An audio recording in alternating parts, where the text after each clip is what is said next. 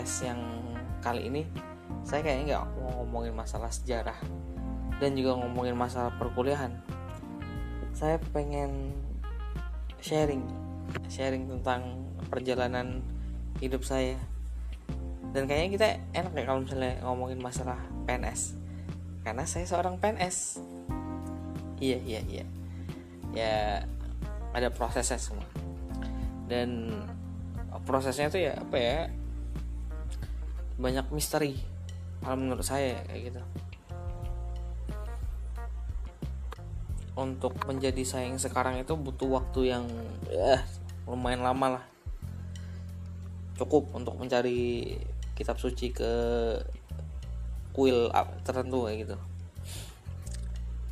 Nah dan saya sangat bersyukur bahwa sebenarnya apa ya saya tuh bersyukur bukannya bukan ya bersyukur jadi PNS nya tapi saya lebih bersyukur lagi bahwa saya bisa jadi dosen seperti itu.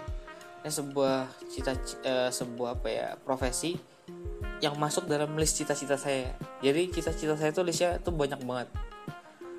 Dari yang tinggi banget ibaratnya dari diplomat jadi pemain bola jadi pemain musik main band bla bla bla bla bla bla sampai hanya jadi dosen.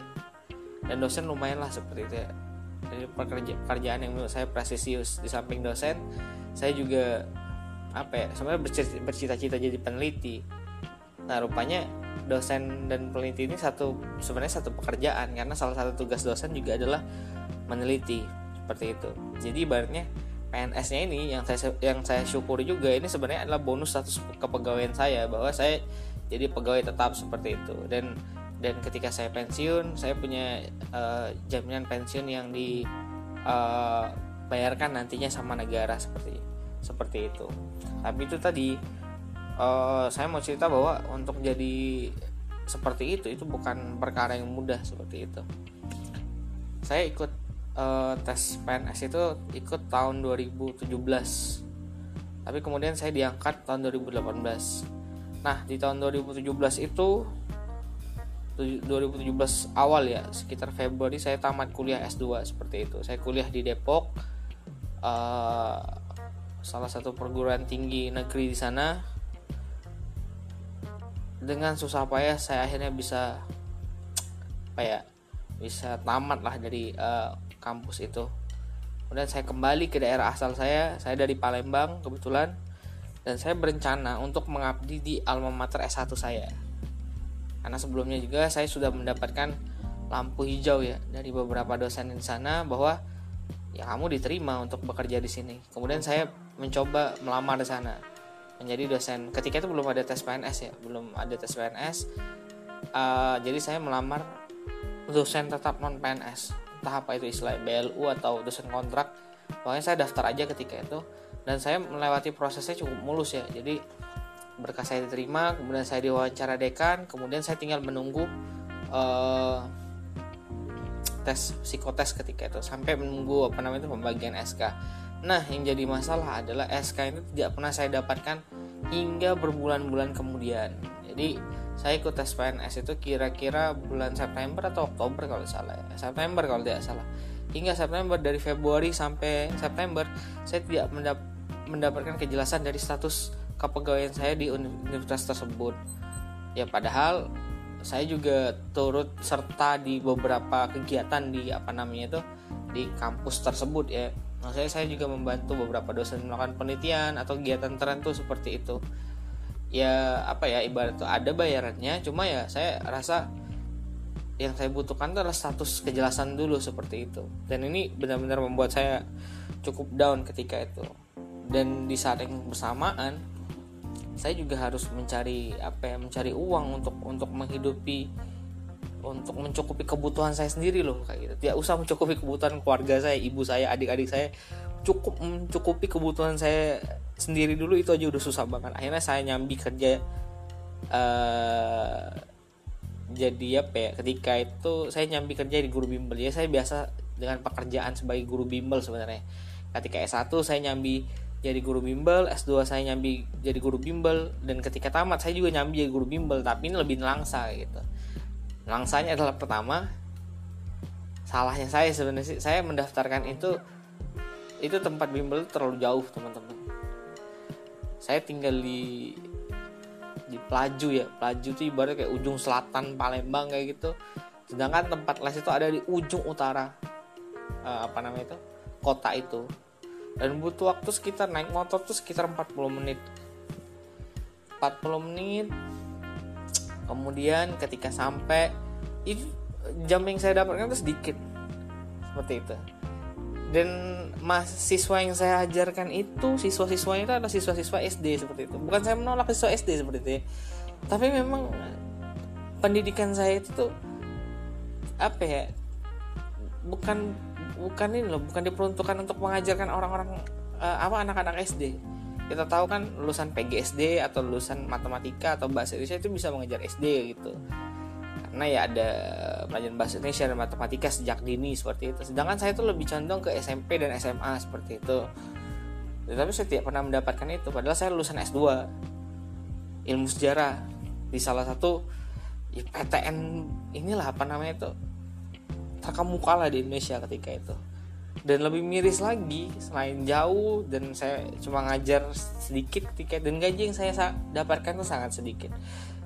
Tiap bulan saya buka amplop itu range-nya itu antara 200 sampai 250 ribu. Dipotong ini loh dipotong apa namanya itu keterlambatan. Jadi saya sering terlambat ketika itu karena posisi saya jauh banget ketika itu. Apalagi kalau saya pulang dari kampus misalnya saya ada kegiatan di kampus dan kebetulan kampus di luar kota dan pulangnya saya mesti ngajar saya telat dan konsekuensinya saya tidak mendapatkan uang transport ketika itu.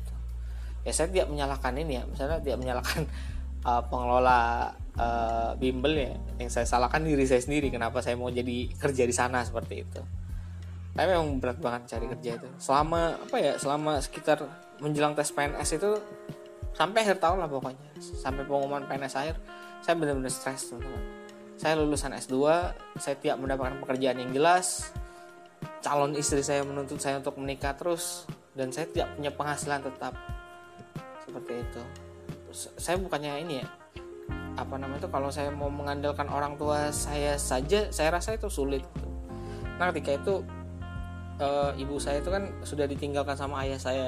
Ayah saya sudah meninggal dan rasanya tidak etis kalau saya bergantung secara ekonomi kepada beliau sampai akhirnya saya memutuskan untuk ikut tes PNS awalnya saya ingin ikut tes PNS di instansi kementerian seperti itu. Saya cari kementerian yang yang menerima pendidikan yang sama seperti saya. Saya cari satu-satu mulai dari kementerian sampai lembaga tinggi negara. Saya tidak ketemu ya satu pun mungkin saya miss ketika itu. Satu pun tidak ada yang menerima ilmu sejarah. Kalau nggak salah ketika itu ada satu sih. Ada satu itu di apa ya Kementerian Kemenaker Trans, Kementerian Tenaga Kerja dan Transmigrasi. Tapi dia tidak menyebutkan ini, dia tidak menyebutkan nama uh, prodi ya. Prodi saya kan ilmu sejarah. Dia hanya menyebutkan menerima orang dari Fakultas Ilmu Budaya. Nah, kebetulan prodi sejarah dari ilmu budaya seperti itu. S2 dia minta.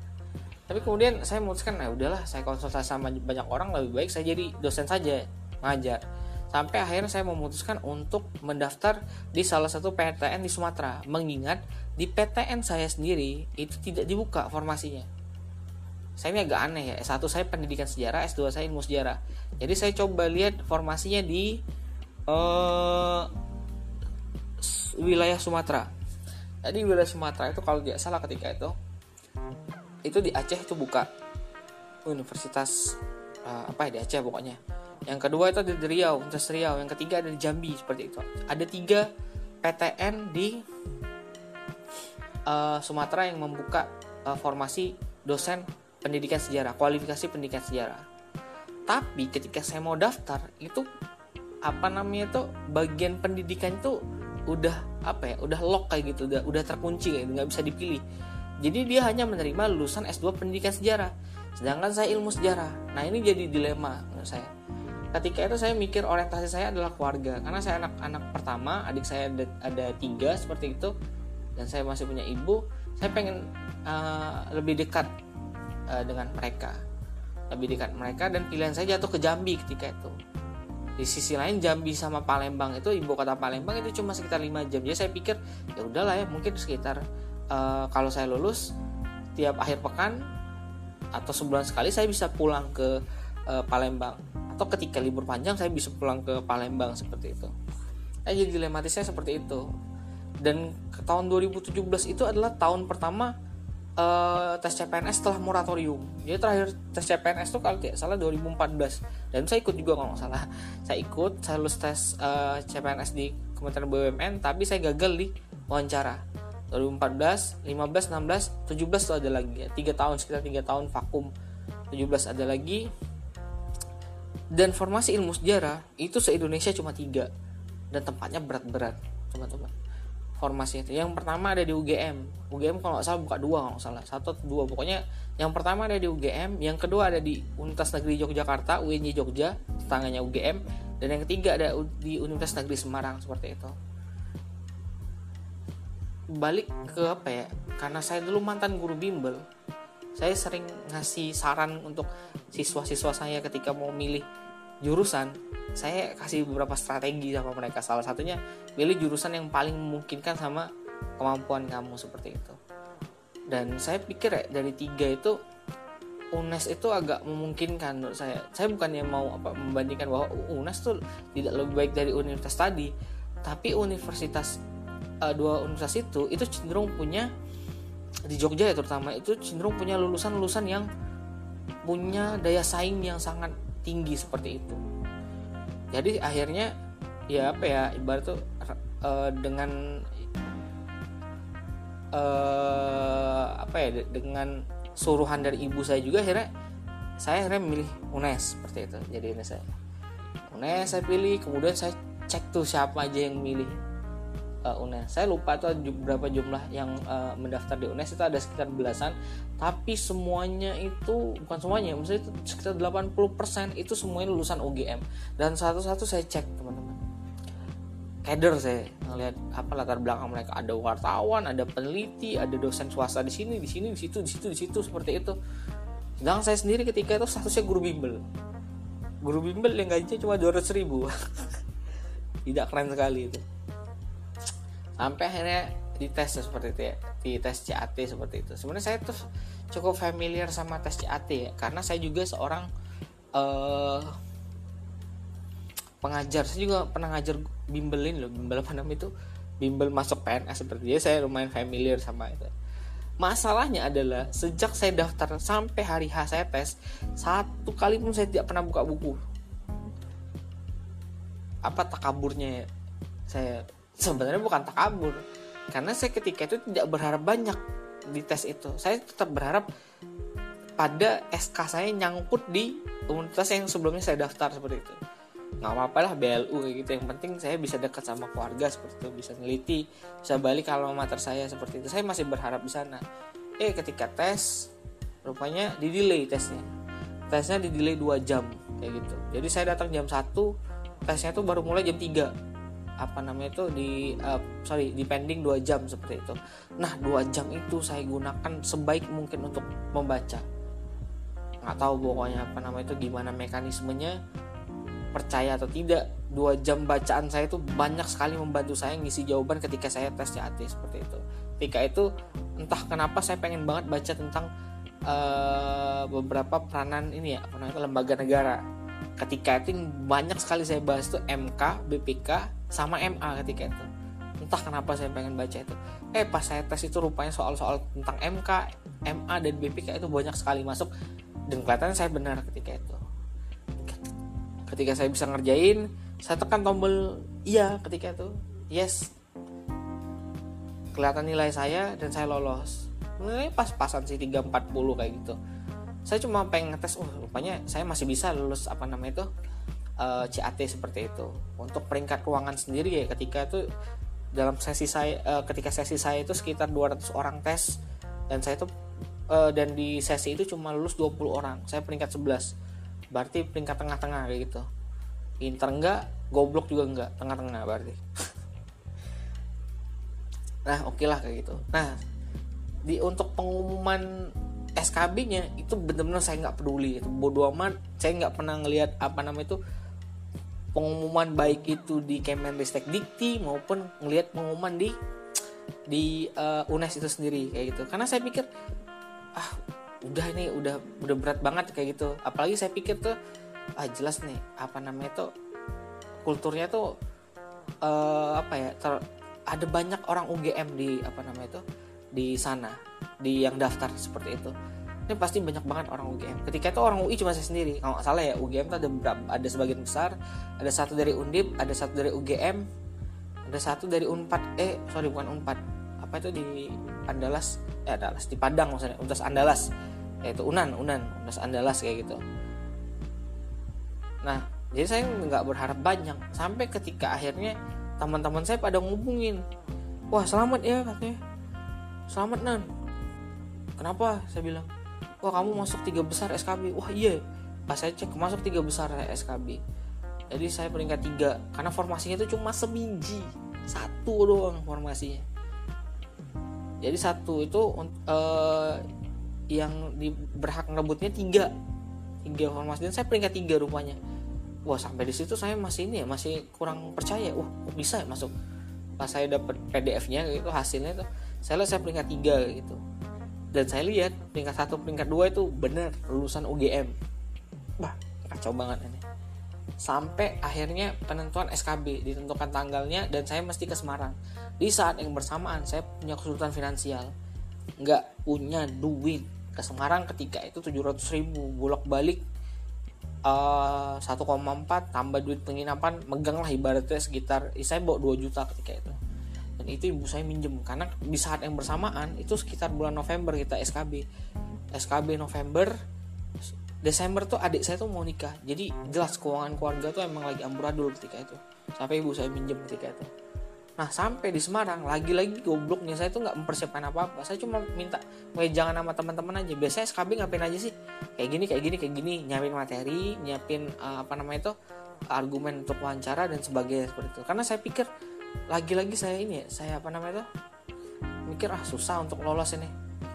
Sampai akhirnya Hamin satu SKB dan saya udah di Semarang saya baru mikir wah ini udah ta palang tanggung nih kepalang basah. Kenapa nggak sekalian aja diceburin kayak gitu biar basah deh sekalian gitu. biar tenggelam aja sekalian. Akhirnya saya buat materi seperti itu. Yang saya tahu rata-rata yang jadi dosen itu dosen sejarah rata-rata uh, materinya itu tentang metode penelitian sejarah. Itu yang saya ketahui pokoknya. Beberapa teman yang saya tanyain dia bawa materi itu. Dan besoknya itu emang bener dua orang itu metode penelitian sejarah. Nah saya pikir ketika itu apa yang kira-kira nggak bisa ini? Saya bawa materi yang kira-kira orang yang yang bakal dengar materi saya itu nggak tahu apa-apa tentang itu. Ingat saya akhirnya saya nulis tentang sejarah maritim ketika itu. Sejarah maritim historiografi maritim Indonesia. Eh cuma ngomongin karya-karya sejarah maritim ketika itu Iya, saya bersyukur sih karena UNES kan mazhabnya kan bukan mazhab maritim ya ketika itu. Kebetulan tesis saya tentang maritim, jadi saya lebih luasa ketika itu menjelaskan. Sampai besoknya akhirnya SKB itu dibagi dua. Pertama itu SKB-nya itu ngisi soal dulu. SKB hari ke pertama ngisi soal 100 soal sejarah, SKB kedua itu mengajar sama wawancara. Micro teaching dan wawancara. SKB hari pertama 100 soal itu itu alhamdulillah banget Kenapa alhamdulillahnya dari 100 soal itu itu soal familiar banget sama saya. Lagi-lagi ini punya apa ya? Punya hubungan karena saya dulu adalah seorang guru bimbel. Soal-soal ini ini sering banget saya ajari ketika saya masih ngajar bimbel. Ya anak-anak ketika anak-anak SBMPTN ketika mereka pengen ujian sekolah, soal-soal ini yang saya ajarin. Jadi ketika itu saya enjoy aja ngisi. Plak, plak, plak, plak, plak, saya ngisi ketika itu. Selesai akhirnya SKB kedua. Itu dua SKB e, eh, dua apa dua aspek yang dinilai. Pertama micro teaching dan yang kedua wawancara tadi. Nah di micro teaching tadi saya juga keder kan? Karena dua kompetitor saya ini ini mereka tuh bahan ajar dua-duanya. Eh sorry bukan bahan ajar media pembelajaran ketika itu. Ada yang bawa karton lah ada yang bawa RPS lah. Sorry RBP sedangkan saya itu nggak bawa apa-apa ketika itu. Hanya PPT doang sama modal nyali doang. Dan saya dapat giliran pertama ketika itu. Eh giliran kedua kalau nggak salah. Akhirnya saya jabarin bla bla bla bla bla tentang ini ini sama dua uh, apa namanya itu yang sekarang jadi senior saya. Yang ketika itu ngeliatin saya ngajar dan saya ditanya kamu bisa nggak bahasa Inggris? Ya jujur ya kalau misalnya ngomong bahasa Inggris apa namanya itu yes no yes no doang saya sih bisa ketika itu. Akhirnya saya ngajar pakai bahasa Inggris. Saya ngajar pakai bahasa Inggris dengan dengan cara mentranslate PPT saya itu. Jadi saya tuh sebelumnya nggak tahu kalau misalnya suruh pakai bahasa Inggris. Saya kira pakai bahasa Indonesia. Jadi ketika disuruh pakai bahasa Inggris saya menyanggupi PPT saya tadi saya translate jadi bahasa Inggris seperti itu. Dan lucunya ini lucu banget sih lucunya adalah dua orang ini yang jadi penilai saya ini. Saya baru tahu bahwa berbulan-bulan kemudian mereka tuh nggak bisa bahasa Inggris. Itu jadi salahnya kompetitor saya itu jadi salah satu aspek yang buat kompetitor saya itu tuh uh, tidak lebih baik daripada saya mereka ketika di challenge untuk untuk mengajar pakai bahasa Inggris mereka nggak bisa. Mestinya ketika itu mereka ngomong aja bahasa Inggris seadanya gitu kan. Toh yang depannya nggak ngerti bahasa Inggris. Lucunya di situ. Nah kemudian saya wawancara. Nah di wawancara ini pelik juga nih.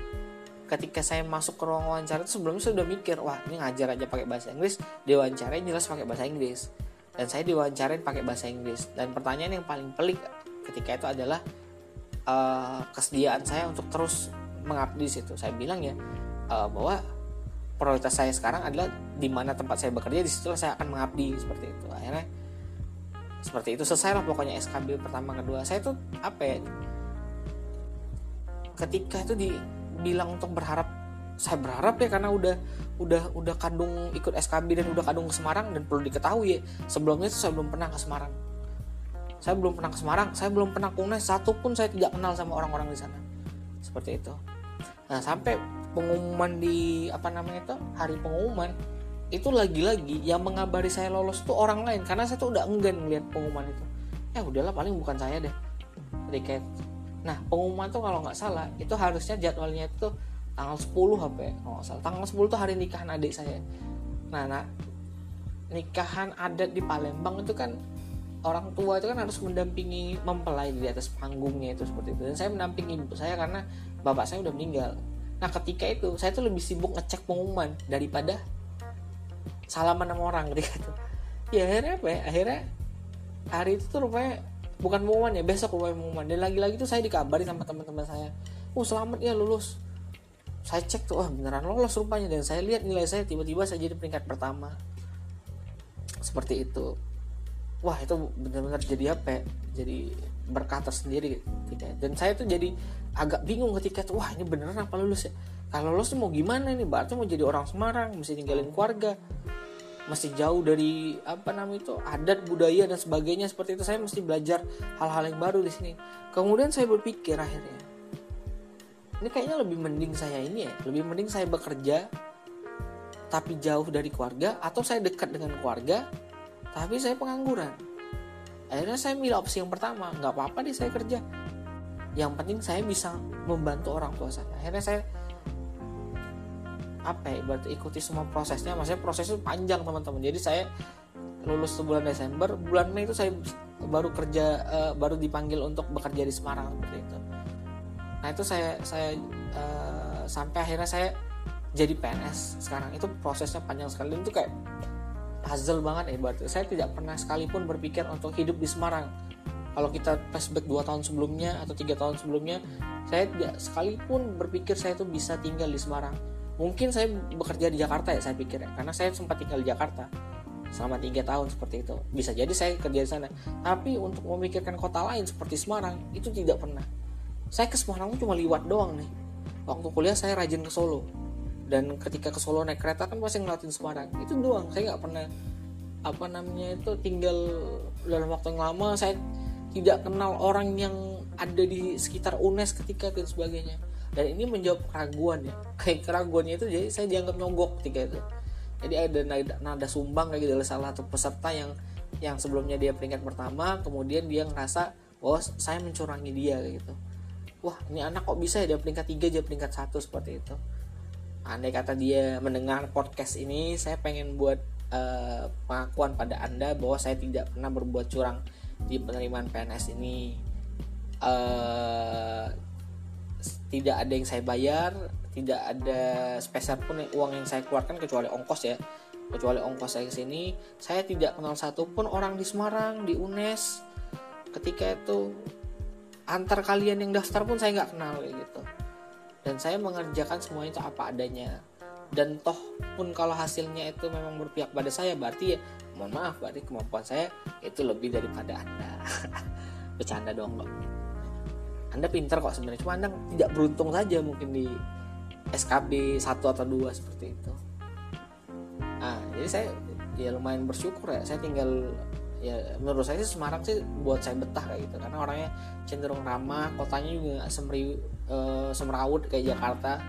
Dan juga kampusnya itu berada di pinggiran kota. Tenang kayak gitu. Dataran tinggi pinggiran kota wah enjoy banget enak banget. Dan saya menikmati pekerjaan saya sebagai dosen. Yang ada embel-embelnya sebagai PNS dosen PNS sekian podcast dari saya. Semoga bermanfaat semoga bisa memotivasi kalian yang pengen jadi PNS seperti itu.